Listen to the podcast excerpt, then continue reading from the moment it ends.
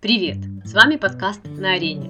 В этом эпизоде нашего подкаста Михаил Саидов взял интервью у Виктории Шаргиной, автора правового блога Moscow Legal в Инстаграм.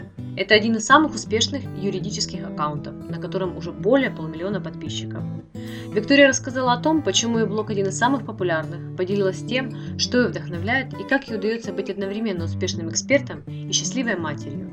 Дала советы начинающим предпринимателям. Получилась интересная и полезная беседа о бизнесе и жизни. Приятного прослушивания!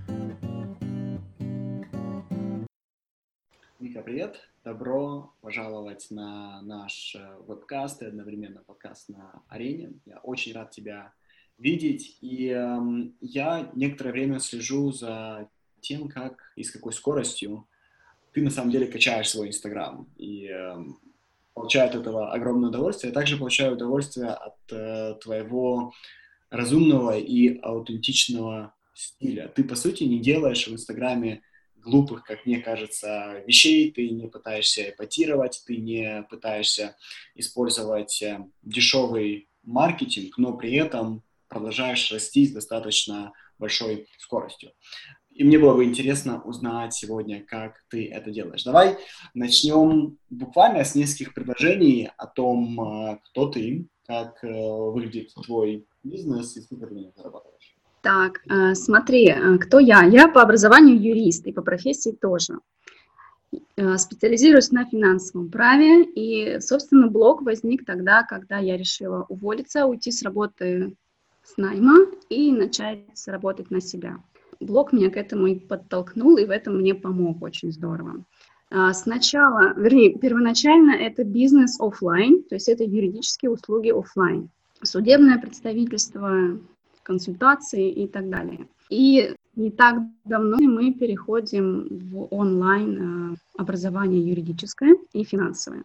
Собственно, это то, чем мы занимаемся. Я ушла из найма. Э, кем ты работала? Я работала начальником юридического отдела дочки зарубежного банка в России. Mm-hmm. То есть зарубежный банк, у него дочка в России, я возглавляла юридический отдел. Это хорошая работа с большой зарплатой, с отличными условиями, но мне было тесно. Сколько мне было лет, когда что? Когда ты стала начальницей юридического отдела. Когда я стала начальницей юридического отдела, это был 2008 год. Мне было э, 27 лет.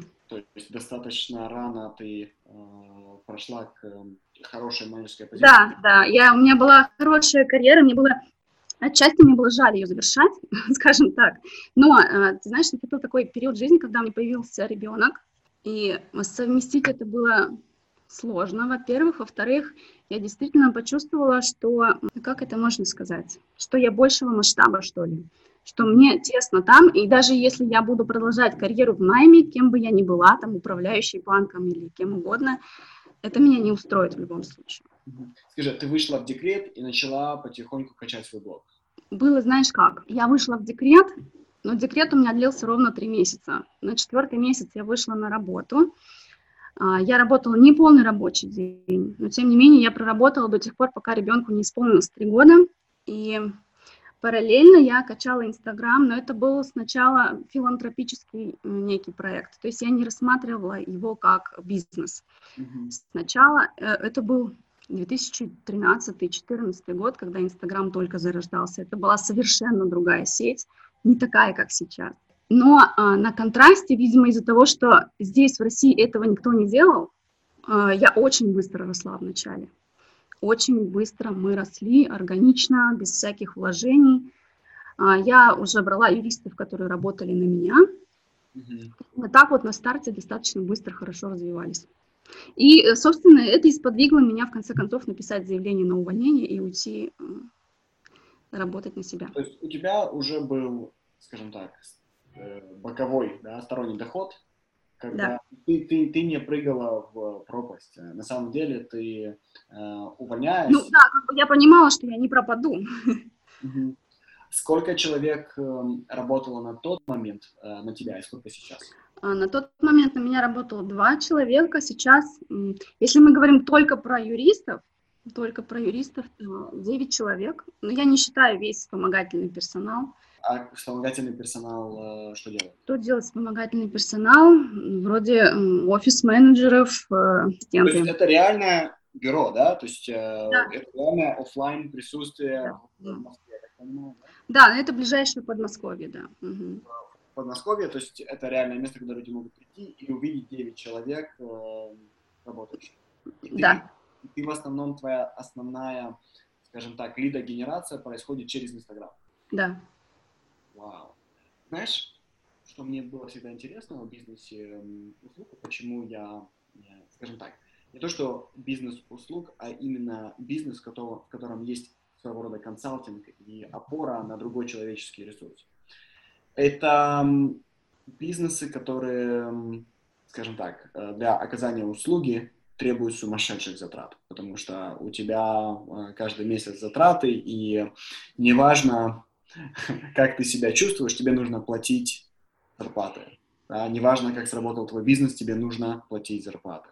И тебе также нужно платить аренду. Неважно, э, было много клиентов или мало клиентов. Скажи, ты одна это все вытягивала, либо тебя кто-то поддерживал?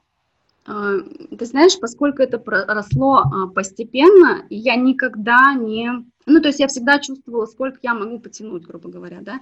Я, честно тебе скажу, я не такой супер рисковый человек, который готов вломить много денег, непонятно во что, и ждать, выстрелит это или нет. То есть это все постепенно, я вижу, что я могу себе позволить, что нет, а, поэтому это был органичный рост ты э, едино... Я все время, да, я, я финансировала это все время сама, то есть...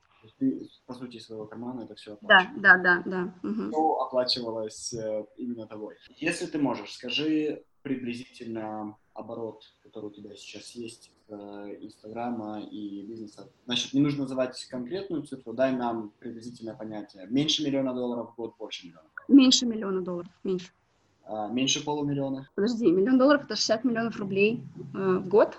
Слушай, ну около того, да. Хорошо. Насколько тебе тяжело? Как много часов ты работаешь в неделю?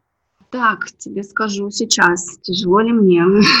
мне кажется, я работаю постоянно. Есть такое дело, и мне сложно переключиться, но я стараюсь это делать. Я стараюсь приходить после работы домой. У меня офис рядом с домом, буквально 10 а, минут езды это занимает. Большего бы я, честно тебе говорю, не выдержала. А, так вот, я заканчиваю работу в 7-8 и дома часа два стараюсь хотя бы на два часа переключиться на детей, на семью, и стараюсь не работать в выходные дни. А так, да, с утра и до вечера я работаю, безусловно. У тебя два ребенка? Да, у меня два ребенка. Младшему скоро будет три года. Младшему будет три года. Ты чувствуешь, эм, скажем так, э, тебя не раздирает между ролями? А, нет, ты знаешь, нет. Э, у меня был этап, когда мне было, когда меня мучила совесть, что я вроде как должна быть матерью, должна посидеть в декрете три года. Я пыталась это сделать. Э, когда я была еще в найме, я три месяца отсидела в декрете, сразу же вышла, и через какое-то время меня вот начали накрывать эти мысли, что я плохая мать, поэтому я взяла отпуск, взяла ребенка, уехала с ним на море, а, и знаешь, я там поняла, что все-таки для того, чтобы мне быть счастливой и чтобы быть хорошей матерью, мне нужно реализоваться не только в материнстве, но и, и в чем-то еще. То есть я не могу сидеть три года в декрете, как вот это здесь. Э, у нас по законодательству мы можем три месяца сидеть, вот три года сидеть и ничего не делать. Я просто не могу, это не в моем характере. Я много училась, я много работала всегда, я не могу остановиться. Ну, просто я не могу сидеть, это моя mm-hmm черта характера, наверное. Слушай, ну если ты приходишь так поздно, э, кто с детьми? Я бы не сказала, что 8 часов это поздно. 7-8 я уже дома, а, с ня- няня с детьми. Ага. То есть э, она как бы э, помогает пока там. Хорошо. Угу. Я хочу, знаешь, что, что еще знать, это, ну, по сути, ты полагалась на себя, когда строила этот бизнес, и ты его вырастила достаточно до крупного размера, в принципе. Страшно было? Никогда не было страшно. Вот не знаю почему, Миш, мне кажется, именно из-за того, что я аккуратная, осторожная и такая достаточно медленная. То есть ты понимаешь, этот бизнес, он существует с 2014 года, я медленными шагами, на мой взгляд, иду. То есть у меня в окружении есть девочки, которые э, девушки, окей, предприниматели, которые выстреливают и делают гораздо больше, чем я, идут быстрее, они более рисковые. Я же делаю все медленно, как мне кажется. Слушай, а ты, скажем так, твой доход в семье основной? Нет. Окей, то есть у тебя, в У принципе, меня достаточно успешный муж, да. то есть у тебя был- теоретически была возможность эм, Не работать, да. да, не работать, и также была возможность строиться медленно, без э, опаски. Да. Если м, завтра все закрывается, что ты делаешь? Что, э, закрывается что? Опечатали офис, больше ты не можешь работать, ты больше ты не можешь оказывать юридические услуги, что делаешь? Я просто продолжаю вести блог. Я уйду, наверное, в какую-нибудь юридическую журналистику, начну заниматься какими-то исследованиями, а, чем-то таким. Мгм. Брать интервью. Ты сказала, что часто строишь онлайн-школу, да? Да, пытаюсь это сделать. Да, это вот это что-то новое для меня. Ага, понял. Хорошо, теперь давай по Инстаграму. Во-первых, сколько сейчас человек на нем? А, Сколько подписчиков? Чуть больше полумиллиона. 544 тысячи, сейчас скажу тебе. Это, наверное, самый... 554 тысячи. 554 тысячи. То есть э- это, наверное, самый крупный юридический блог в России, да? Ну, такого плана, да. Мгм. Как так получилось? Подожди, вообще, последний раз, когда мы с тобой общались, было в два раза меньше. Да нет, нет, я вижу, что ты пишешь 200, там, 50, такого не было. 500 э, уже где-то... Ты знаешь, я на этой цифре 500, п- 550 с начала 2019 года. Так, а в... Как, вообще, какой у тебя прирост за год подписчиков идет? Ну вот за год 50 тысяч, 50-60. За год 56. За этот, за этот год, да. За этот год уже... За этот год, То есть да. ты а, теоретически растешь за целый год. На 100. Да, да. Давай узнаем, как ты это делаешь. Сколько человек у тебя на Инстаграме работает? А, так, ну смотри, сколько человек работает на Инстаграм. Вот поскольку я тебе скажу, вот здесь это будет моя глупость, наверное, и ты подумаешь, что это что-то странное, но развитием блога полностью занимаюсь я. То есть я пробовала пользоваться услугами маркетологов, которые продвигают это дело. А, У меня не получилось. Почему? Потому что мне кажется, что из-за того, что я много времени там проводила изначально, я понимаю, как там все устроено. Я это очень четко чувствую. Я чувствую, где я зайду, а где не зайду. То есть э, где реклама выстрелит, в какую э, там коллаборацию стоит идти, в какую не стоит идти. То есть я это чувствую, мне кажется, ну, не знаю, может быть, есть SMM-специалисты лучше, чем я, безусловно, но мне просто это дело нравится, я всегда в режиме ручного управления развиваю свой Инстаграм сама. Плюс, когда идет какой-то неконтролируемый рост подписчиков, я не могу контролировать и, и количество услуг, и его качество, скажем так. Когда мы растем слишком быстро, мы, мой бизнес не успевает обрабатывать эти запросы. Мгм. Поэтому я стараюсь все время балансировать так, чтобы это было комфортно и клиенту, и, и нам. А, Методы продвижения самые обычные. Реклама, э, совместные коллаборации, э, какие-то гивы в том числе. Давай начнем с э, рекламы. Это продвижение постов на таргетированную аудиторию. Нет, посты таргетом я не продвигаю. Таргетом мы продвигаем только какие-то платные мероприятия вроде вебинаров. Окей. А что значит реклама? Это реклама у других блогеров? Рекламу блогеров, да. Мгм. Как ты ищешь их? Ты знаешь, в основном я руководствуюсь своими интересами. То есть вот кто интересен мне, кого я сама читаю, я, как правило, у тех рекламу и заказываю. То есть То есть э, и знаешь, подбираю таких людей, близких мне по духу. И ты им написал, ну, пишешь просто в личке, привет. это не- Привет, сколько стоит реклама, да, когда есть свободные даты. Скажи, а коллаборация это SFS? А, Нет, это всевозможные вот марафоны, в которых ты тоже участвуешь, когда много блогеров собираются и нечто совместное делают вместе. Понятно. То есть есть организатор марафона, они Мгм. э, заводят аудиторию, которую собрали, да, переливают. Да, да. А, Слушай, но ведь как бы одна из причин, почему я перестал участвовать в марафонах, связана с оттоком аудитории после марафона. Мгм. Ам, У тебя тоже это происходит одно- однозначно, да? Там половина аудитории, Да, которая сначала уходит. потом, потом ушла, да? А, Но ты все равно продолжаешь это делать, Да. потому что То есть я понимаю, что та аудитория, когда, которая точно придет и останется, это аудитория которые я беру с рекламы блогеров. То есть я комбинирую эти способы. Аудитория с марафонов частично отпишется, если им не понравилось то, что я им дала, им это не актуально, не интересно. Но, ты понимаешь, я в марафоны иду с темами, которые интересны большинству. То есть, может быть, наша с тобой разница в том, что твоя тема специфична, у меня более широкая аудитория. Там мамочки, которым, большинству из которых интересна тема там, пособий, налоговых вычетов, э, льгот, ипотеки и так далее. То есть мне проще удержать эту аудиторию у себя. Угу. Вот в чем дело тоже интересно, допустим, а, у тебя, например, там много мамочек в декрете, да, а, им интересны налоговые, но станут ли они твоими клиентами? Ты знаешь, моими клиентами, я тоже об этом думала, моими клиентами становятся их мужья. Вот. У меня много таких клиентов, которые, которых привели вот эти мамочки.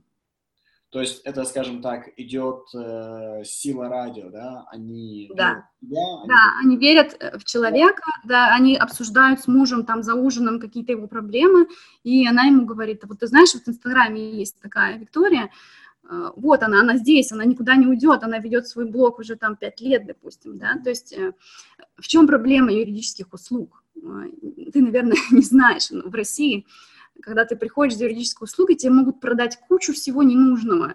А, тебя могут, э, не знаю, сказать, что тебе могут сказать, что надо судиться а, в заведомо проигрышном деле. То есть эти люди борются за клиентов э, очень жестко. Поскольку у меня нет проблем с потоком клиентов, у меня нет необходимости... Да? да, да, у меня нет необходимости им говорить, что вот здесь тебе надо судиться обязательно, заплати мне сейчас, и ты выиграешь. Mm-hmm. То есть, э, ну, я думаю, они это чувствуют. Слушай, а ты сама еще ведешь какие-то дела? Сейчас уже нет. Честно говоря, последний год уже я не беру дела, потому что мне перестало хватать на это времени но ты при этом постоянно узнаешь э, новое, постоянно э, готовишься, потому что такое количество контента выдавать невозможно, если ты сама не перерабатываешь большое количество литературы. Да? Безусловно, я постоянно сижу, эм, это ежедневная работа. Мой рабочий день начинается с того, что я отслеживаю какие-то изменения в законодательстве, э, читаю статьи, смотрю судебную практику, общаюсь со своими коллегами, в том числе теми, которые на меня работают. То есть мы постоянно ну, плюс, ты знаешь, я же не на все темы э, пишу, как может показаться. Я пишу только то, на чем специализируюсь. Моя специализация — это налоговое, финансовое право, трудовое право. Э, то есть ты в этих рамках и стараешься... И семейное право, да. Собственно, на эти темы я и пишу. Угу. Скажи еще такую штуку. Э, мы с тобой, возвращаясь к рекламе, ты говоришь, я там проплачиваю других блогеров, с некоторыми из них я коллаборирую. У тебя есть эм, предложение, когда, допустим, ты нашла блогера, у которого тоже полмиллиона, и ты говоришь, давай я пиарну тебя, а ты в ответ туда пропиаришь. Да, безусловно. И насколько это хорошо работает? Это, ты знаешь, тут никогда не угадаешь на самом деле. Ну, неплохо работает целом. Ты пишешь тексты для другого или разрешаешь им тебя пропиарить так, как им хочется? Я говорю некие, ну, какой-то референс даю, да, что должно быть, я даю. Ну, то есть э, о чем мой блог или что вы будете рекомендовать, безусловно. То есть не, не все владеют даже терминологией, не все знают, о чем я пишу, не все мои подруги меня читают. Но ты знаешь, э, это же еще и некая э, сообщество людей-блогеров. То есть это мои друзья, по сути. Мы регулярно встречаемся, мы регулярно обсуждаем и тренды последние и так далее. Но то же самое, что делаешь ты. То есть мы вместе дружим, естественно, вместе друг друга поддерживаем, пиаром в том числе взаимно. Скажи еще такую штуку. Ты также берешь э, на продвижение э, за деньги кого-то, правильно? В смысле? Нет, да. тебе нужно заплатить деньги, чтобы ты кого-то пропиарила. Да, да, безусловно. Это насколько, какой-то, какая пропорция от э, дохода, насколько это большая, или это почти, почти незаметно? Почти незаметно. И как ты выбираешь? Ты, скажем так, кого-то, кто-то тебе написал, ты всем разрешишь, или ты будешь очень э, ну, переборчиво в том, кого ты принимаешь? 90% обращений я даже не рассматриваю, я даже не отвечаю. То есть я точно не беру личные блоги, вот просто личные блоги, там, мамочка, там, здоровое питание, там, еще что, у меня этого никогда не увидишь. Если я кого-то рекламирую, то либо этот человек мне интересен тем, что он делает, либо я его знаю лично, все. Okay. Либо это корпоративный клиент, крупный. ну, то есть... Угу. Скажи, в тексте, тексты ты сама пишешь? Да. Ну, я, я понимаю, что экспертиза основная твоя, но у тебя нету людей, которые где-то взяли твой текст, перемололи его и mm поставили, да? а, картинки, у тебя постоянно идут фотосессии, а, дизайнер их ранжирует. Ну, да, это да, э, картинки это моя проблема. Не люблю я вот это все, но у меня есть, я сделала, знаешь, я раньше старалась сделать фотографию, там это на каждую, потом я их все попросил дизайнера, мне их порезали, и мне теперь одной фотографии хватает на много слайдов. То есть, ну, как-то я из этого пытаюсь выйти. Но да, надо, честно, больше работать над, визу, над визуалом. Слушай, мне кажется, по сравнению с, со мной твой визуал просто легендарный. Спасибо, конечно, я так не думаю, но тем не менее. Это, это заслуга моего дизайнера, который вот это все красиво порезал и скомпоновал. Да? И потом, когда ты, э, например, ты написала текст, э, наверное, может быть, там в Телеграме, бот его правильно подправил, после этого ты э, скопировала его в телефон с своего да. номера, эм, mm-hmm. выбрала картинку из Google Drive и разместила в Инстаграме. Ну, я накладываю надпись на картинку, как ты видишь, у меня все прописаны, чтобы навигация была удобна. То есть я беру картинку, пресет вот этот, наношу название поста и заливаю, да. Угу. Слушай, ну это же кучу времени. Да, честно, да, это кучу времени. Ну, твое время же стоит намного дороже. Я, да, осознаю это, я понимаю, что есть куда, есть что делегировать. А, скажи еще такую штуку. Если завтра закрывает твой Инстаграм, а, что это значит? Ты все, потеряла полмиллиона человек и зацеп? А, да, но я сейчас перевожу их в рассылку тоже. То есть собираю их базу, в какое-то другое. Я пробовала развиваться в Телеграм, честно тебе скажу, пыталась, но что-то не, не пошло. Наверное, надо тоже делегировать кого-то, кого-то заставить это туда дублировать. В рассылку ты их переводишь через лид-магниты, да? Да. Угу. Через лид через бесплатные вебинары, вот. Окей. Okay. И насколько быстро идет? Как, какое количество людей ты снова переведешь? Ой, пока мало. Мы только начали. Я только недавно начала задумываться об этом. Ну, ты тут должен ты понять, какой я бизнесмен. То есть никакой на самом деле. То есть в рассылке у нас пока, ну, мало, там, 10-15 тысяч человек, что-то типа того. Слушай, э, на самом деле когда ты говоришь, какой я бизнесмен, учитывая, что ты построила такой бизнес, я думаю, что лучше, чем 99% всех остальных. С другой стороны, это действительно важный вопрос, если у тебя нет второго канала, которым ты себя да. защищаешь, свой основной бизнес-актив. По сути, угу. нет Инстаграма, нет клиентов, да, а, или идут, но поток намного меньше, то логично, что мы находим разные способы, чтобы защитить актив. Хорошо, скажи, как ты планируешь прирост ежемесячно? Допустим, ты знаешь, что у тебя в год теоретически в идеале прирост должен быть около 100 тысяч человек, так? Э, как ты распределяешь помесячно, какой должен быть прирост и какие активности нужно сделать для того, чтобы этот прирост был осуществлен? Как это работает у тебя? Как это у меня работает? Сейчас тебе скажу. Ну, во-первых, я э, регулярно просматриваю предложения по марафонам, которые ко мне, мне приходят, соглашаюсь на пару-тройку э, таких мероприятий в месяц потому что они идут обычно с анонсом, соответственно, мне надо занять этим ленту. А дальше я беру рекламу у блогеров ориентировочно раз в неделю что-нибудь выходит у кого-нибудь. Mm-hmm. Вот. Если я вижу, допустим, я видела, что июнь-июль я заказываю, беру рекламу, она мне не выстреливает. Ну, вот вообще. Я понимаю, что месяц просто а, нерабочий. Людям не до Инстаграма, бывает такое. Поэтому я просто жду, я беру паузу. Вот я сейчас чувствую, что люди активи- активизировались, осень приближается, люди начинают более активно чем-то заниматься, что-то покупать. Mm-hmm. Мы, мы сейчас активизируемся.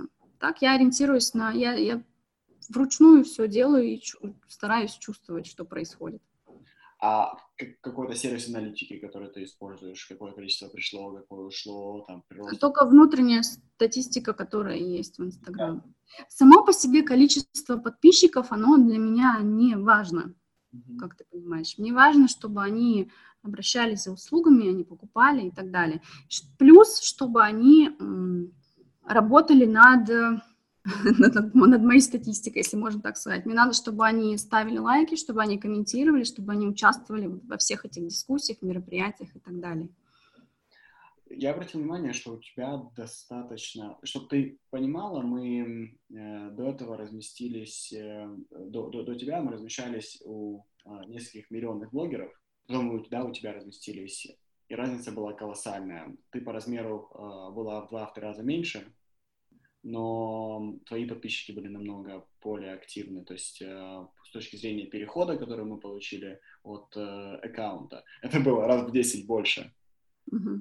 Да, то есть то, что ты делаешь, работает. То, что ты делаешь, ты делаешь правильно. В отличие от них, они, видно, может быть, делают что-то похожее, но у них почему-то так, так это не работает.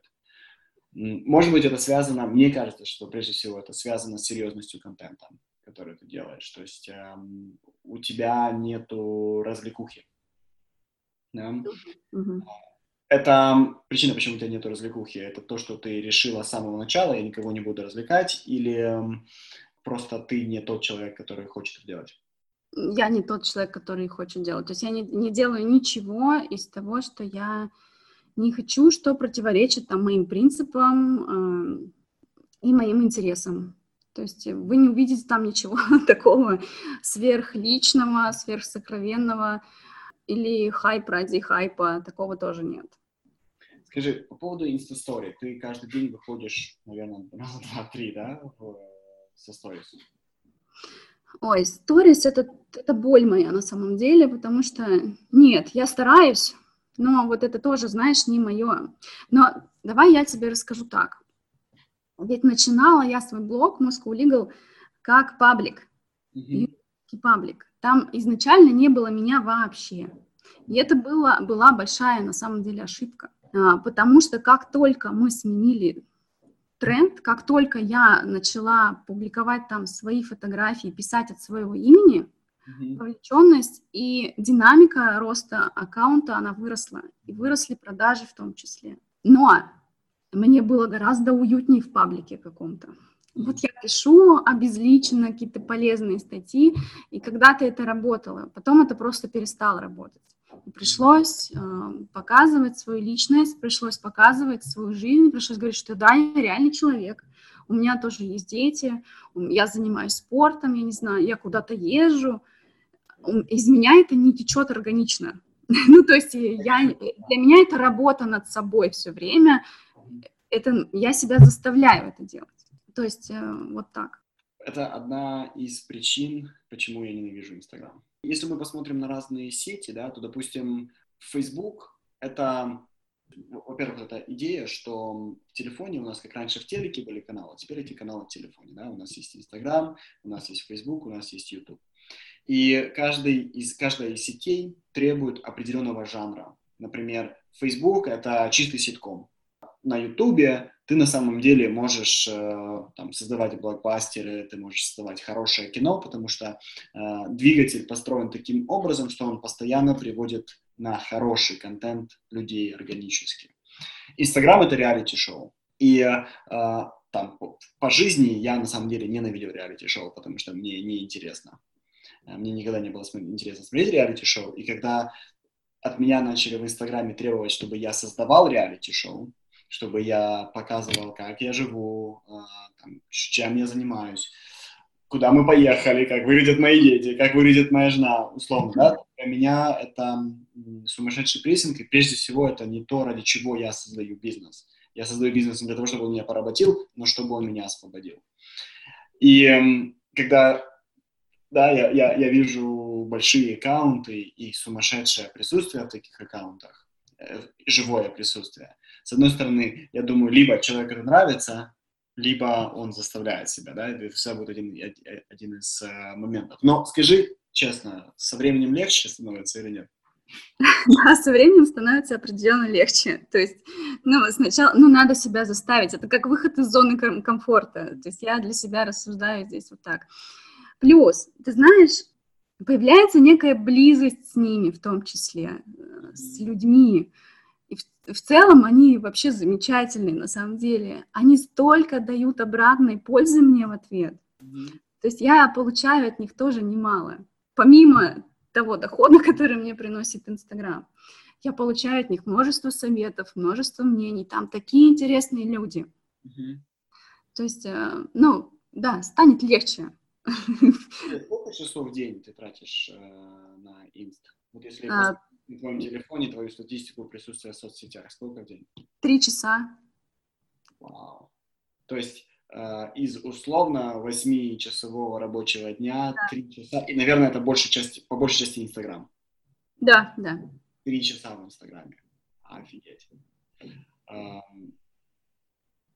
И, и это же каждый день, да, это, ж, это требует каждый день. То есть в отпуске ты не в отпуске, ты должна, чтобы алгоритм продолжал на тебя работать. Да, да, да. Я не могу себе позволить оставить это. Но ты знаешь, я в выходные я ничего не пишу, ничего не пощу, просто потому что я устаю за будни. То есть я пишу с понедельника по пятницу, стараюсь, иногда пятницу пропускаю, но стабильно у меня какая-то полезная активность идет все будни.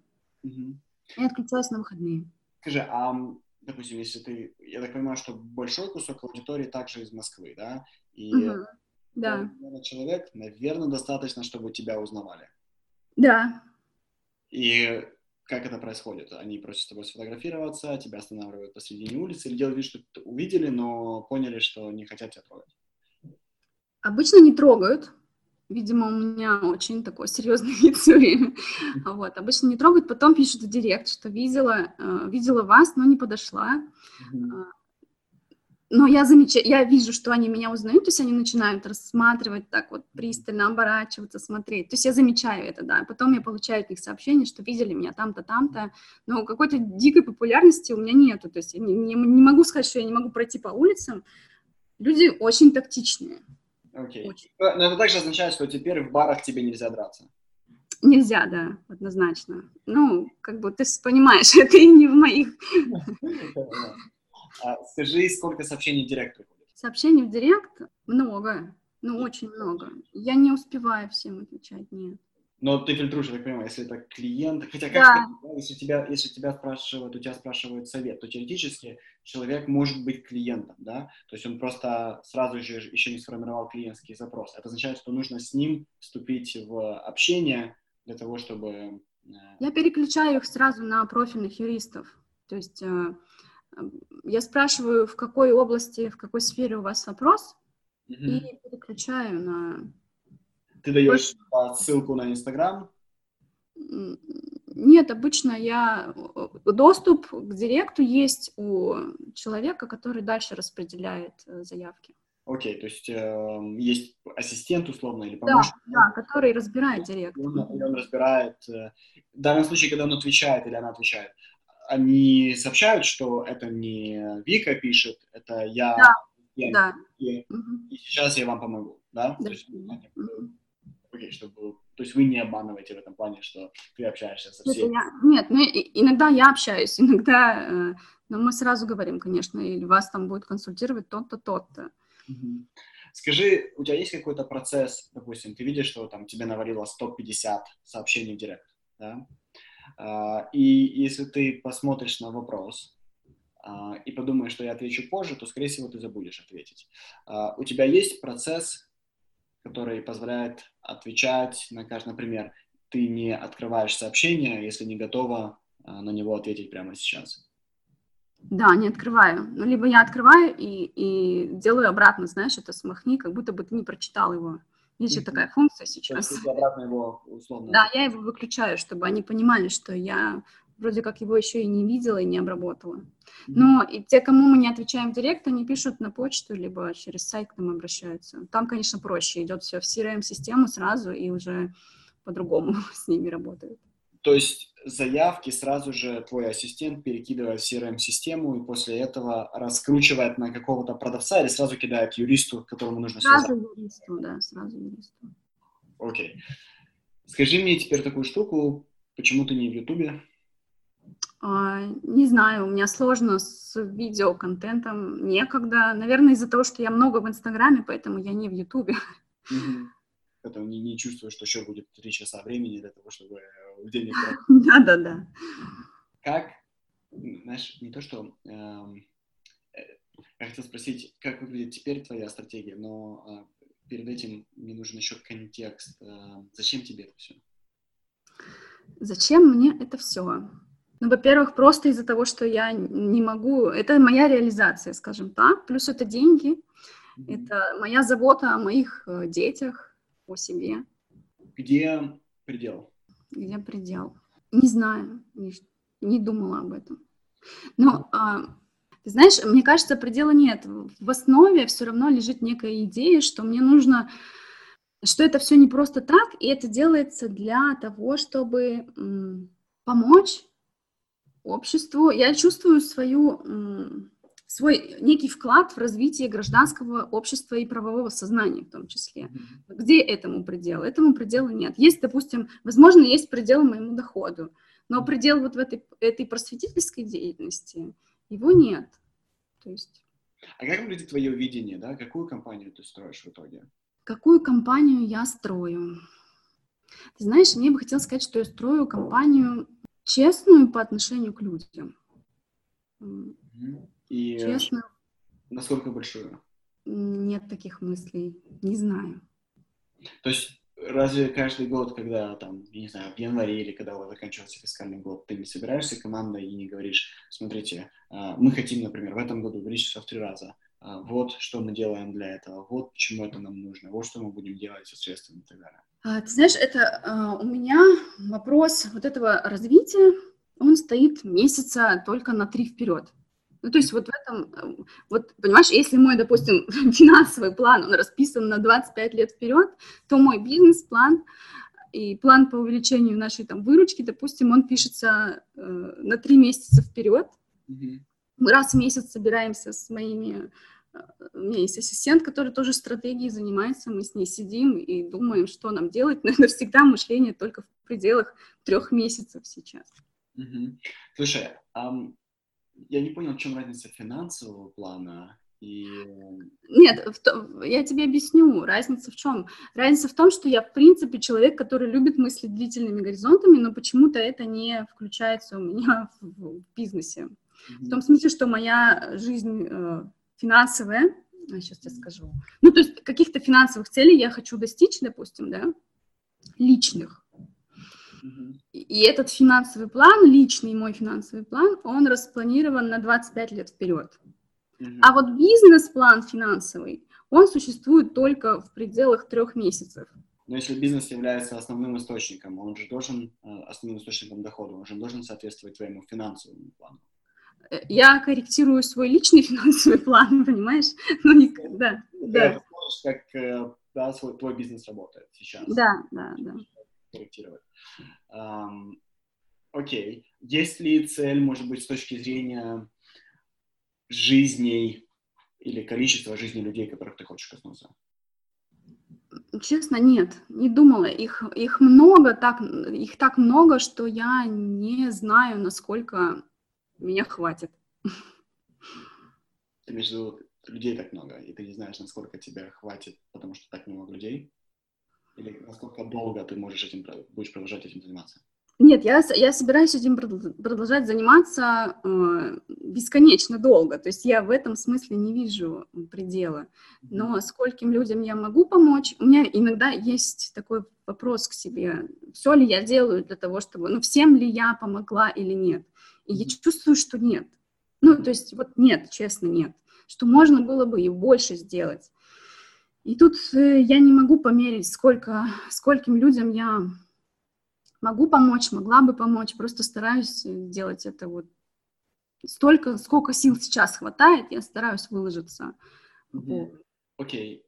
Okay. Хочу переключить передачи. Скажи, что может э, вот там в течение дня просто вот моментально за секунды свести тебя с катушек? Только звонок э, откуда-нибудь от няни, что с ребенком что-то случилось. Все. Ну, понятно, то есть материнский страх. Кроме этого, есть какой-то триггер, который может ну, моментально тебя просто высадить? Рабочий. Только если я знаю, было такое, только если я узнаю, что э, мои подчиненные, скажем так, те люди, которые на меня работают, использовали а, нечестные, неэтичные методы оказания своих услуг. То есть, например, манипулировали, чтобы продать, допродать, или что, как это может выглядеть? Допустим, был случай, ну вот, то есть из того, что было, такого было, ну, было мало, скажем так, поэтому я очень тщательно отношусь к выбору людей. Эти люди должны соответствовать моим, mm-hmm. моему видению. У них не должны быть деньги в глазах на первом плане, если это возможно. вот. Если, допустим, я не знаю, стоит ли это говорить. ну, то есть, когда э, э, юрист, допустим, вступает в сговор, в сговор с клиентом и вводит в заблуждение другую сторону, допустим, ради достижения своих каких-то интересов. То есть, когда фальсифицируется, да, определенная часть, э, я не знаю, дела для того, чтобы выиграть его. Да. А... Ну, то есть вот, вот э, был такой случай, и вот это точно может вывести меня из себя сразу. Угу. Ну, потому что это удар по твоей репутации, это удар да, по репутации. потому что это мое имя, да. Да. Но ведь вы же не можете проконтролировать, проконтролировать, что клиент вам не врет. Не можем. Да, то есть... Ну, и они, они склонны врать. То есть я понимаю прекрасно, что эти люди, безусловно, никогда не говорят мне всей правды. Всегда человек приходит со своими... Да, со, своей стороной дела, да уже... А может добросовестно при этом заблуждаться. Угу. А может намеренно. А может, может намеренно, безусловно. Ну и, и я так понимаю, что это не задача юриста быть детективом, нужно верить на слово. Uh, да, задача юриста, не задача юриста быть детективом, но когда юрист, ну то есть меня выведет из себя, если юрист подскажет ему или, или согласится, или согласится сделать что-то, что противоречит угу принципам законности, добросовестности и так далее. Скажи, какая сейчас самая большая а, вот, проблема, скажем так, которая стоит перед тобой? Самая большая проблема, которая передо мной стоит всегда, это как э, в короткие сроки, возможно, короткие сроки, помочь большему числу людей за приемлемые деньги. Угу. Это проблема на все времена. То есть как увеличить э, свою компанию таким образом, чтобы вы могли принять тот входняк, который есть. Да. Угу. Почему это проблема? Мне кажется, ты взяла, сразу наняла несколько человек, и теперь вы можете больше людей проводить. Э, почему? Э, объясни мне, с чего я не понимаю. Ну, во-первых, я не так быстро масштабируюсь. То есть я не могу сейчас сразу взять и нанять... Вот возможно, возможно, мне сейчас надо нанять 100 юристов, а не 9. Но mm-hmm. я не могу, я не буду сразу 100 нанимать. Я все время буду идти постепенно. И mm-hmm. понимаешь, что будут все равно какие-то люди, которым я не смогла помочь. Mm-hmm. Вот в этом смысле. Это раз. Во-вторых, к примеру, многие хотят попасть ко мне лично, но не могут попасть ко мне лично тоже. Тут я ничем не могу помочь, к сожалению. Ну, причина, почему они хотят э, попасть в тебя лично, потому что ты создала личный бренд, да, и всегда на самом деле это означает, что ты самый сильный эксперт своей компании, просто потому что у тебя личный бренд, поэтому они хотят, чтобы ты... Да, да. А скажи, вот возвращаясь, ты самый сильный эксперт внутри своей команды или нет? А, ты знаешь, здесь как, э, ну, допустим, в сфере налогового трудового права, да, я самый сильный эксперт в своей команде. Эм, здесь как с врачами. То есть э, я, допустим, лечу глаза, я не лечу уши или не лечу сердце. Есть эксперты, которым я доверяю, мы каждый работаем в своей области. И если нужна наша коллаборация, мы собираемся и решаем эту проблему совместно. А скажи, те, кто работает на тебя, они работают на тебя, у них есть ставка, и они должны выполнять свою работу в рамках ставки, или наоборот, это сдельщина? Это сдельщина, это всегда процент. Это сто процентов сдельщина или есть э, ставка плюс... Э, а, весь персонал, который э, административный, это ставка, только ставка, и, а все остальное это э, все время некая стимулирующая всегда часть. Полностью, вернее, даже не часть, а полностью но при этом они понимают, что ты их босс, что они делают, что ты э, скажешь, они работают внутри твоего офиса, да, и затраты на офис ты несешь сама, правильно? Они не участвуют в твоих расходах. Угу. То есть это не партнерка, это просто комиссионная форма оплаты, да? Да. А скажи, административного персонала, э, ты сказала, что у тебя есть ассистент, я так понимаю, что есть какой-то офис-менеджер, э, и, но много людей, которых еще просто приходится нести в рамках этого бизнеса с собой или нет? Нет, не так много, это порядка трех-четырех человек. Плюс это, ну, большинство из них не ходит в офис. То есть э, большинство, многие люди просто удаленно работают на нас. Ну, наверное, как и на тебя тоже. И юридически тоже есть такие люди в регионах, которые не приходят. Понятно. Задают ребята вопрос по поводу воровства контента. Uh, как часто ты видишь, что у тебя воруют контент? Часто вижу, часто вижу. Интересно, как, как ты как юрист с этим справляешься? Честно тебе скажу, ну, мы действительно отправляем жалобы на этих людей, то есть, ну, вот есть определенная система, определенный алгоритм, как на, пожаловаться на плагиат в Инстаграм, мы вот этим занимаемся. Дальше мы не идем, мы не включаемся, не, не ввязываемся ни в судебные разбирательства, ни во что. То есть ты используешь инструментарий, который дает Инстаграм, там есть завод, когда ты заходишь. Да, да, да. Контент является авторским, да? Угу. И, а как ты понимаешь, потому что тебя же могут просто рерайтить? Мне пишут мои э, подписчики. Mm-hmm. То есть э, вот... Вот посмотрите, кто-то... Знаешь, настолько много этого плагиата, и действительно есть рерайт, есть просто один в один все копируют, есть просто перефразируют что-то. То есть этого очень много, к сожалению, mm-hmm. очень много. Я не в силах тоже с этим справиться. И даже не трачу свой ресурс на это, потому что... Но ты репортишь только, когда полный плагиат, да, 100%? Угу, угу. Ну, когда, да, там...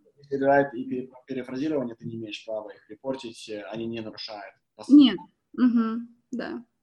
Плюс информация, скорее всего, общедоступная, она есть в книгах. Да, мы пишем, ты знаешь, мы живем все в одном информационном поле, это одни и те же решения суда, которых мы ждем, ну, то есть э, Одни и те же новости, одни и те же законы, которые мы комментируем здесь. Э. Скажи, а если бы украли твой закрытый контент, например, ты создала онлайн-школу, э, где обучаешь профессии, если бы скопировали твои курсы, или если бы их вывалили на вот эти только? Угу. У меня есть специалист, который этим занимается. То есть я не специалист по авторскому праву, опять же, да, но есть специалист по авторскому праву, который этим занимается.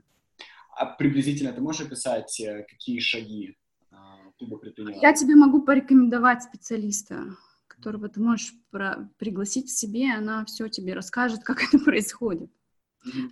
Работа по защите авторских прав начинается а, с момента написания курса. То есть mm-hmm. не тогда, когда он уже выложен в сети, mm-hmm. а еще до того. А, слушай, наверное, да, я тебе напишу, мы как раз скоро будем выкладывать полностью наши перезаписанные курсы.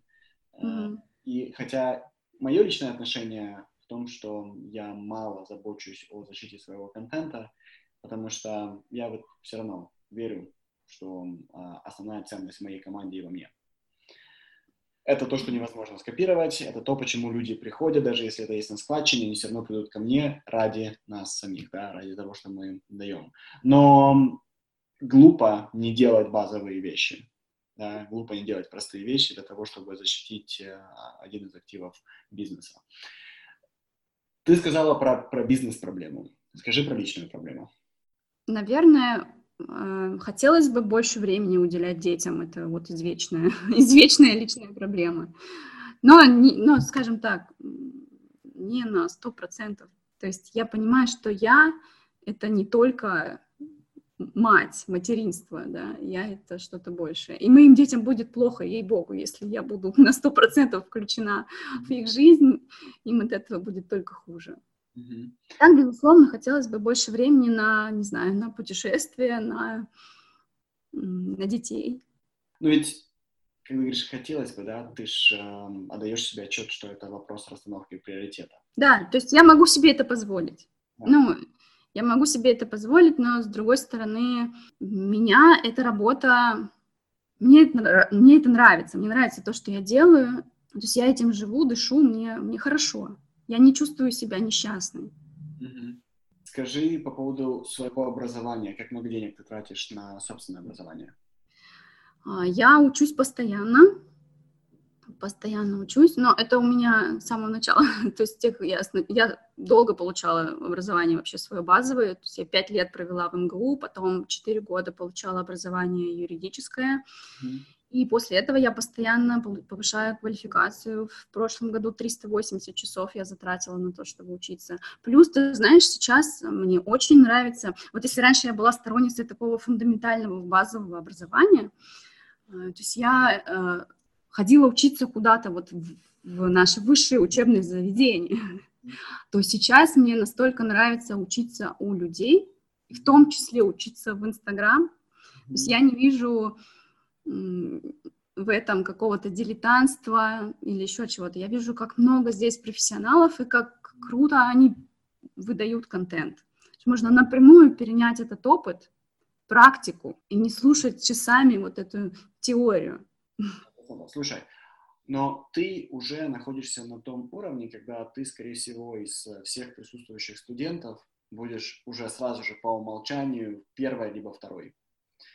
И это также означает, что тебе будет все тяжелее и тяжелее находить э, какие-то курсы, где ты можешь себя образовывать, если ты, конечно, не прыгаешь в зону, где ты вообще полностью ничего не понимаешь. Да, особенно в твоей экспертизе. Достаточно тяжело тебя образовать лучше кому-то другому, правильно? Да, безусловно, безусловно. То есть э, мы достигаем некого потолка в своей сфере интересов своей компетенции. Ну, я получаю образование где-то в смежных каких-то областях. То есть мне всегда интересно что-то новое в том числе. Э, расскажи твой самый крутой курс, который ты взяла за предыдущие 12 месяцев. Ну, самый крутой курс это был как раз-таки вот этот 380-часовой курс по налоговому праву. Это было для меня э, очень полезно, потому что я, я знаешь, люблю это еще по российскому налоговому праву а, с уголовным уклоном. Это было мне очень интересно и полезно. И кто ведет его? То есть э, кто, кто тот человек, который лучше в этом разбирается уже, чем ты? Это, скажем так, работники... Э, Большой четверки? Нет, нет органов внутренних дел, которые следователи, в том числе бывшие. Что, они ведут курсы? Да. А, так, а смежные экспертизы, которые ты получал? Наверное, Инстаграм, наверное, что-то в маркетинге, что-то, что тебе что-то понравилось? Так, сейчас я попробую вспомнить, что мне понравилось. А, воронки продаж у Солодар. Угу. Было полезно. Личный бренд у Озаренок. Угу. Вот это было, это, наверное, два таких самых полезных, интересных курса. Тут задали вопрос, э, в, я вижу в комментариях уже в чате э, другому. Как ты распределяешь свои рекламные бюджеты на год, да, и э, у тебя пропорция от оборота, у тебя просто постоянная сумма. Как, как ты это делаешь? Нет, это не пропорция от оборота, это как я распределяю. Ты знаешь, вот на год никак, я же тебе говорю, я планирую на три месяца. Да? А как, откуда ты знаешь, сколько ты, допустим, в сентябре потратишь денег на рекламу на Инста? А, это не такие большие деньги, поэтому я даже не сильно не, не задумываюсь об этом. Вот, давай так, смотри, ты, наверное, понял, когда ты брал у блогеров-миллионников, наверное, это была дорогая реклама, возможно. То есть здесь дело не в количестве денег на самом деле. Здесь дело именно в выборе площадки. Поэтому я акцентирую внимание не на том, сколько я потрачу, потому что я могу, в принципе, позволить себе, ну, любой рекламный бюджет. Ну, ну не любой, но, скажем, гораздо больше, чем то, сколько я трачу. Но первое ограничение – это я не могу брать много, ну, не могу принимать большой поток людей, потому что я просто с ними справлюсь. А во-вторых, я понимаю, что дорого не значит качественно. Поэтому сейчас очень круто работает реклама в микроблогах, которая там дешевая. И... Поэтому это... Тут, дело, тут дело не в распределении бюджета, я бы концентрировалась именно на выборе площадки и на э, том, как вы себя продаете, что вы продаете, как вы себя позиционируете. Понятно. Эм, скажи, ты, не знаю, каким-то образом потом отсматриваешь, сколько стоит тебе подписчик? Да, я все время отслеживаю, конечно. Сколько приблизительно? Какой у тебя идет рейндж? От 4 рублей до 25 рублей Вау. за человека. Вот очень дешево. На самом деле. От 4 до 25 достаточно дешево. А, и потом, какая у тебя идет конверсия, например, на каждую тысячу новых подписчиков? Сколько ты знаешь будет заявок? На каждую тысячу сколько будет заявок? Ну, процентов 10 будет. Тот человек сделает заявку, чтобы с ними связались? Да. У людей так много проблем? Это будет, знаешь, не, заявки, вот э, мы какие говорим, которые точно приведут к продаже или нет? Угу. Ну, это, это, это будет просто, это будет просто вопрос какой-то проблемой, которая, ну, неизвестно, э, раскрутится она дальше в продажу или нет. Ну, из тысячи сто будет точно. И потом, наверное, из этих ста, наверное, штук 10 будет. Штук 10 что-нибудь купят, да. да? Угу.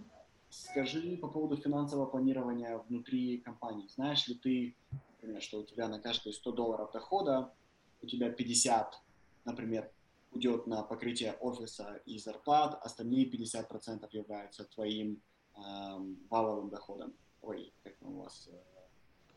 Короче, для нас это прибыль до вычета налогов. Прибыль до вычета налогов. Процентов 40 у меня идет на текущие расходы. Включая рекламу, включая зарплату, да. включая комиссию, да, да. Да, и процентов 60 это прибыль до вычета. Да.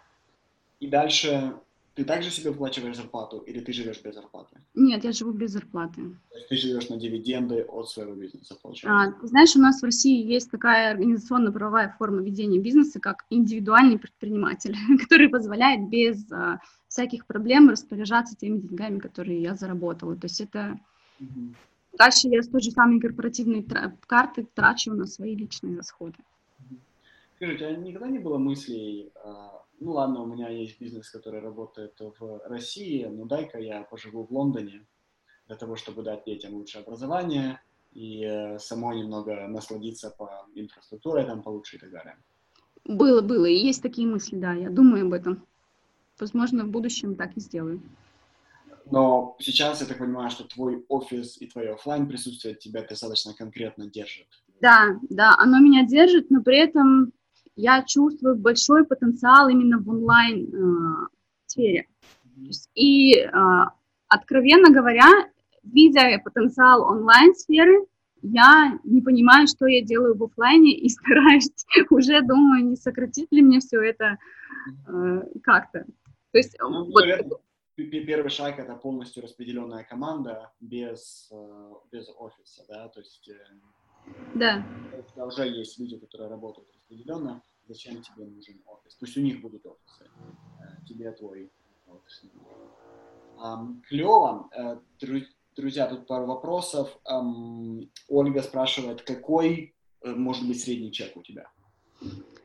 А, средний чек 50-70 тысяч рублей. Угу.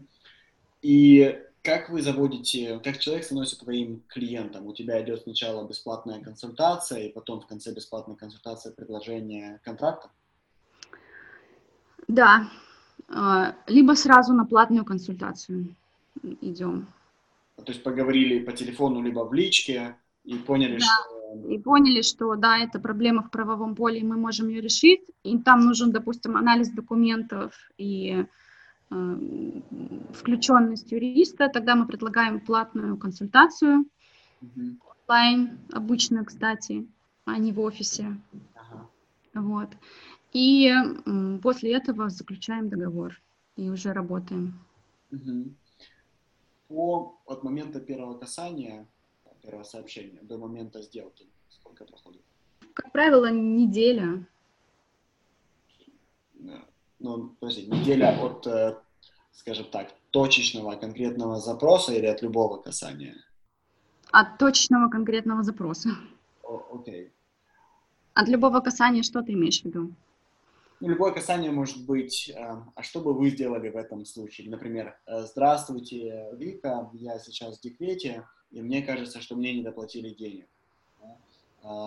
Как вы, там, что вы посоветуете? И это общий вопрос, ты по нему не можешь понять, человек хочет платную услугу или не хочет платную услугу, как его вывести. Вот от, от момента вот этого директора, сколько еще пройдет э, времени, прежде чем вы подпишете контракт? Причем он созреет? О, тут по-разному, я тебе не готова на этот вопрос ответить, честно тебе скажу. То есть, а. ты знаешь, столько, столько много запросов, что... Ну, то есть я им говорю, да, вот вам, чтобы решить эту проблему, вам нужно обращаться в суд. Угу. Да, допустим. Дозреет он до суда или нет, и когда это произойдет, я вообще не могу предсказать.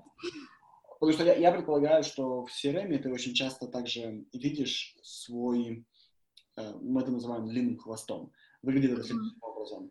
От момента, когда человек на нас подписывается, до момента, когда он у нас что-то купит, Угу. Идет следующее распределение. Первые 30 дней у нас 2% э, подписчиков, и, не 2% подписчиков, а 2% из тех, кто теоретически мог у нас бы что-то купить.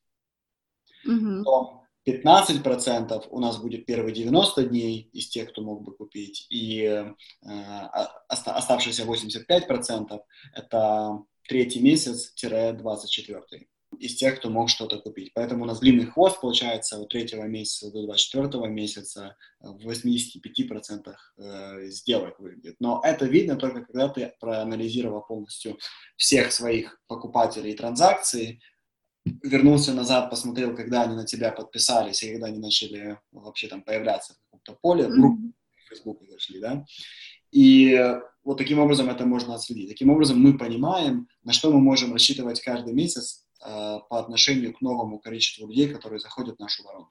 Круто.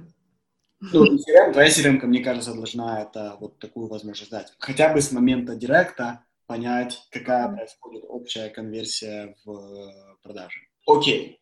Вик, у меня будет э, последний вопрос. Если бы ты подытожила свой предыдущий опыт за 10 лет, да, и если бы ты дала бы совет э, начинающим предпринимателям, а, о чем бы он был, чтобы ты подсказала? Именно тем, кто уже предприниматель? Уже предприниматель, но только в самом-самом начале. Предпринимателю в самом начале я бы, конечно, пожелала, вот как себе, побольше аналитического мышления, побольше анализа, наверное, вот так, и побольше смелости. Слушай, но ведь тебе, э, скажем так, отсутствие аналитического, как ты говоришь, ты себе пожелал, аналитического анализа не помешало создать почти миллионный бизнес. Эм, может быть, достаточно... Знаешь, я всегда вижу, ну, то есть это не значит, что это мой предел. то есть, понимаешь, если бы я больше занималась... Э, я тебе так скажу. Я такой человек, гуманитарий сплошнейший просто. Я тебе говорила, у меня философское образование первое. То есть я все время где-то в каких-то мыслях о э, о мироздании. О мироздании, да.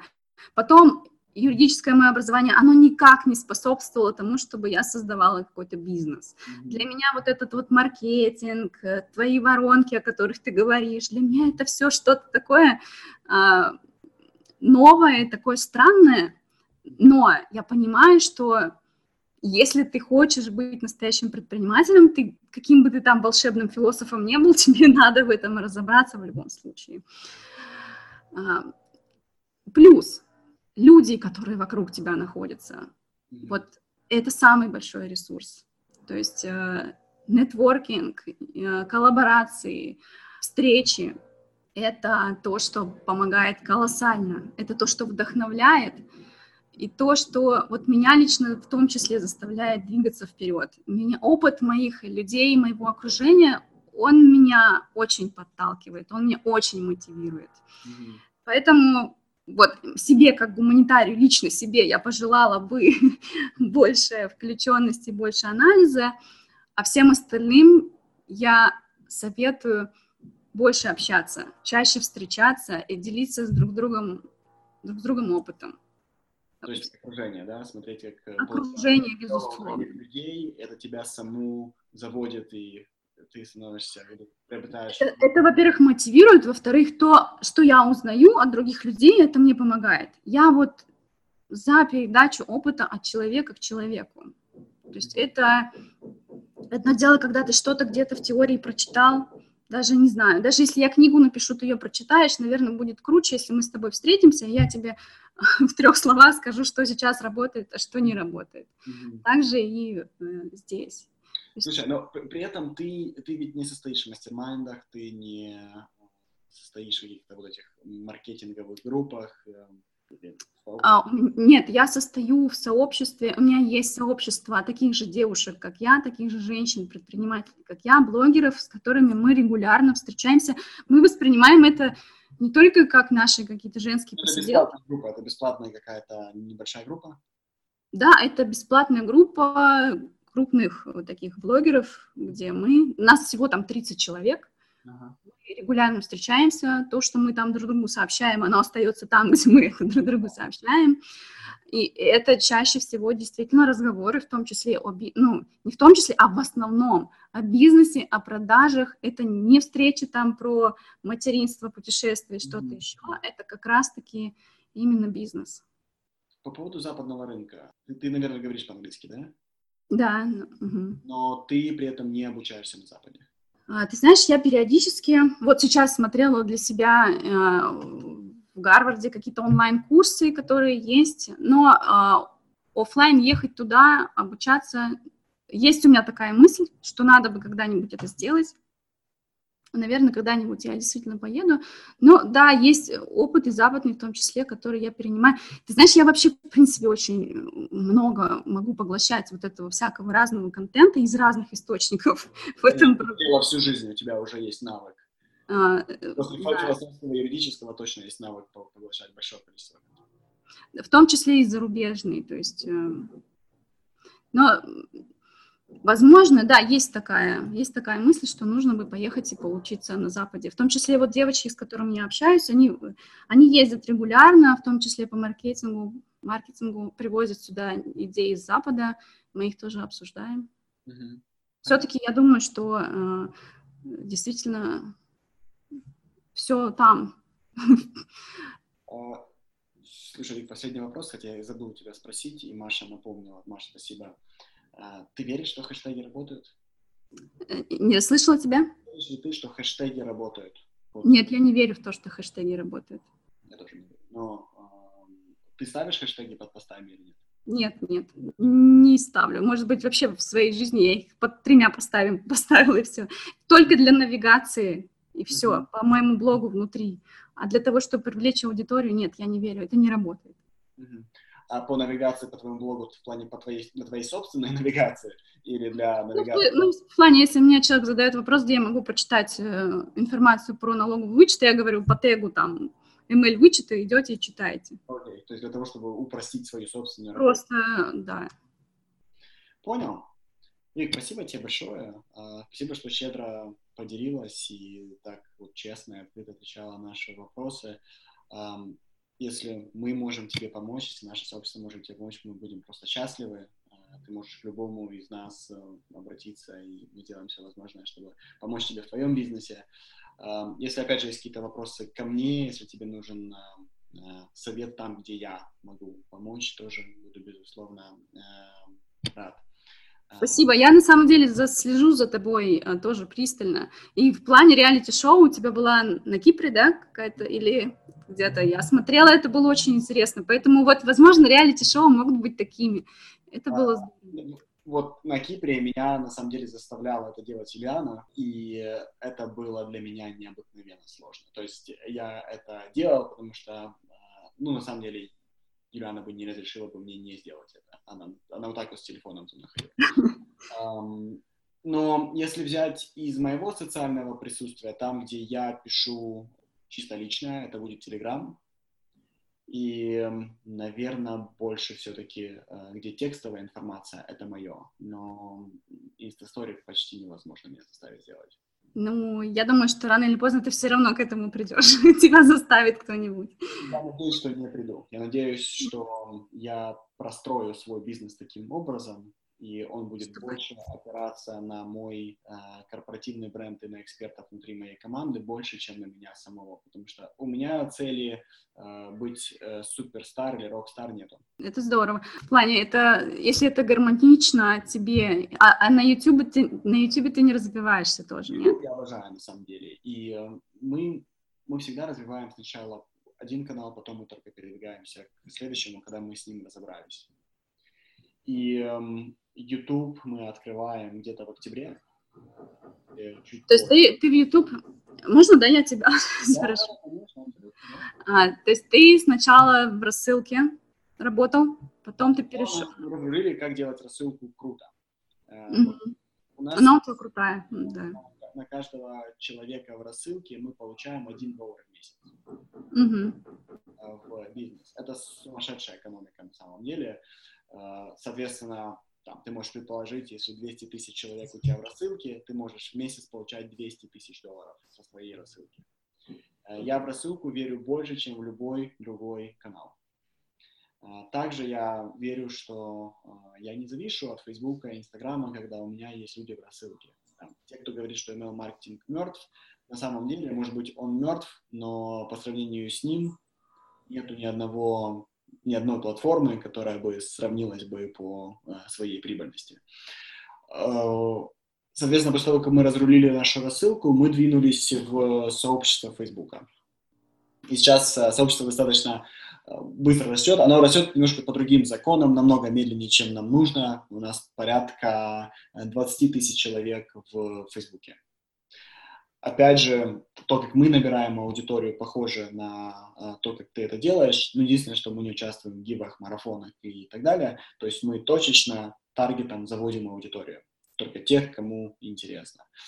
Опять же, для того, чтобы быть очень прибыльным, э, благодаря нашей аудитории, нам э, не нужно много, нам нужно мало, но, но тех, кто э, может нас купить.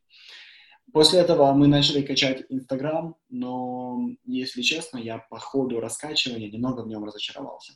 Разочаровался, когда понял, что это реалити-шоу. Что это просто не твой формат, да? Да, что мне не очень нравится формат реалити-шоу, э, и при этом я влюбился в Телеграм. Угу. Потому что Телеграм — это мой формат. Э, формат человека, который пишет, который создает контент на своих условиях, когда ему удобно. И также я пообещал своей аудитории, что в Телеграме у меня будет больше меня и меньше маркетинга. А маркетинг будет в рассылке, и маркетинг будет в моих подкастах, и маркетинг будет в Фейсбуке, если в сообществе, да, Facebook, если им нужно. И те люди, которые подписываются на Телеграм, они туда подписывают не потому, что они кого-то ищут, а потому что они меня уже знают и хотят со мной оставаться. И им уже чаще всего не столько нужно маркетинговой, э, не маркетингового контента, сколько нужно немного заглянуть, как я живу. А, и большая часть моего контента в Телеграме на самом деле это а, та сторона моей жизни, в которой я, моя семья, моя жена, мои, там, мои, мои близкие без остановок стебутся друг на друга. А, это э, я, я, я, я рос в достаточно странной семье. Я там отец еврей, а мама полумусульманка и эм, э, жесткий черный юмор. По сути, это был ежедневный наш контент семейный. Э, вообще друг на другом. И я просто в Телеграме немного делюсь э, этой частью. Но подходя к Ютубу, YouTube сегодня моя самая любимая социальная сеть. И э, я ее понимаю лучше, чем любую другую. Я точно знаю, что YouTube станет для нас основной платформой. Классно. Здорово, я буду наблюдать. И в Телеграме тоже подпишусь. А, и ты тоже скинь мне свой Телеграм, я э, подпишусь на твой Телеграм, если там ты... Там, там пусто пока. Да, и YouTube мы будем разруливать вот начиная где-то с середины э, октября, потому что нужно понять э, наш тон, нужно понять наш стиль, нужно понять наше собственное позиционирование. Мы не только начали с того, что обучаем э, экспертов э, онлайн-маркетингу, нам также интересно, потому что большой кусок — это эксперты, работающие в терапии и коучинге, и нам также интересно дать свой взгляд на коучинг. И это немного смешивает позиционирование, поэтому мы должны быть супер осторожны по поводу того, как мы а, двигаемся на рынок в там, YouTube и других каналах. Как нам, с одной стороны, не а, загрязнить наше чистое позиционирование сейчас, а с другой стороны, показать, что у нас есть также крутая экспертиза в коучинге. Это очень интересно. Что-то новое. Да, э, ну и мы тебя, понятное дело, ждем в нашем э, сообществе, вот среди этих э, ребят. Как туда попасть? Э, попасть можно, если ты знаешь одного из этих ребят. Это самый простой способ. Так. Э, то есть, э, если там кто-то... Э, ребят, если вы, кто-то уже знаком с Викой, э, напишите ей э, в, в личке. Я знаю, Юлиана, точно, да, наверное, с тобой знакома. И это самый простой способ, потому что тогда есть рекомендация человека, который тебя знает и тебя заводит. Либо второй вариант – это э, ты заходишь тогда, когда клуб открыт. У нас э, раз в полгода мы открываем клуб и заводим э, людей в него, и это прямой способ сюда попасть. Классно, молодцы. У вас, я чувствую, очень интересно. А, движуха достаточно, она, знаешь, эм, она во многом э, уникальна она уникальна, что есть 20-25% э, э, мужчин, которые являются жесткими прокачанными э, маркетологами, они вводят, вводят, знаешь, как эм, ну, достаточно много тестостерона в, в клуб. С другой стороны, есть 75% женщин, которые обладают офигительной экспертизой в том, что они делают, и они дают более правильный взгляд на мир, более четкое мировоззрение, которое мне импонирует. То есть э, я не могу сказать, что во мне огромное женское начало, но именно женское мировоззрение на то, как должен э, развиваться мир, мне более э, ближе, чем мужское. Так что достаточно особая атмосфера в клубе. Здорово. Молодцы. Спасибо большое. Спасибо тебе большое. Спасибо. Спасибо. Было интересно. Пока. Пока-пока.